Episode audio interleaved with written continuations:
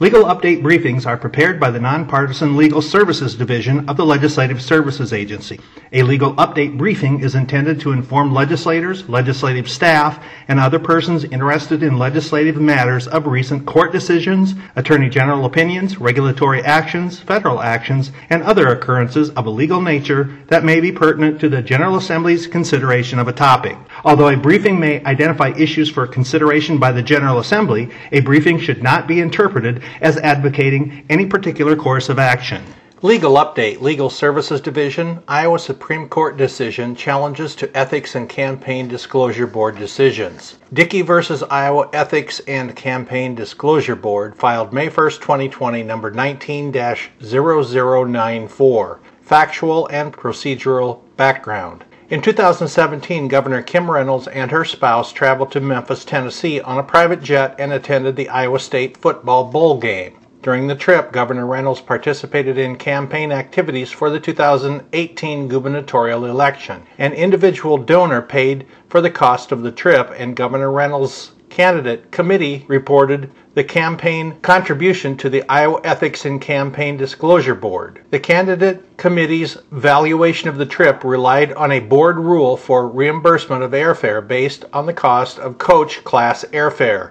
A citizen filed a complaint with the board alleging that the candidate committee undervalued the cost of the trip. The board dismissed the complaint, and the citizen petitioned for judicial review under the Iowa Administrative Procedure Act, Iowa Code Chapter 17A. The district court held that the citizen lacked standing and dismissed the complaint, and the Court of Appeals upheld the district court's ruling.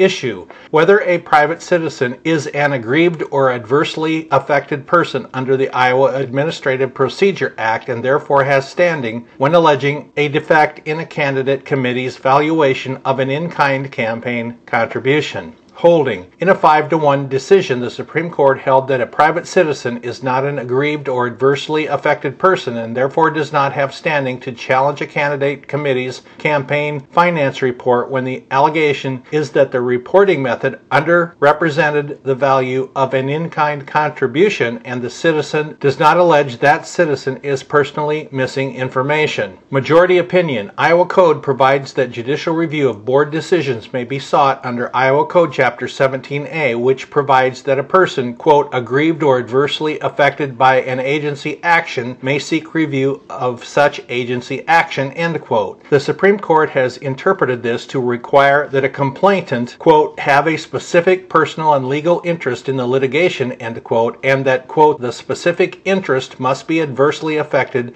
by the agency action in question, end quote. A, quote, general interest, end quote, however, is not sufficient. Moreover, quote, a person may be a proper party to agency proceedings and not have standing to obtain judicial review, end quote. The court found that the complainant's interest was general, not specific, personal, and legal. The complainant argued that he should have standing under a federal campaign finance, FEC v. Atkins, 524 U.S. 11, 1998. In that case, a group of voters were found to have standing when challenging that the American-Israel Public Affairs Committee, AIPAC, was a political action committee under federal law. The United States Supreme Court found the voters were injured because if AIPAC had to register with the Federal Election Commission, it would have, quote, to disclose donors, contributions, expenditures, and disbursements, end quote. And therefore, the voters were injured by the lack of informational standing. The Iowa Supreme Court distinguished the present case from Atkins by noting the complainant did not lack any information but only disagreed with the candidate committee's valuation of the in-kind contribution and the board's acceptance of such valuation. The court concluded the complainant, therefore, did not have informational standing but only a general interest common to all members of the public in how the board enforced the law. The court held such a complaint does not make a person aggrieved or adversely affected, and therefore such a person does not have standing to maintain a judicial review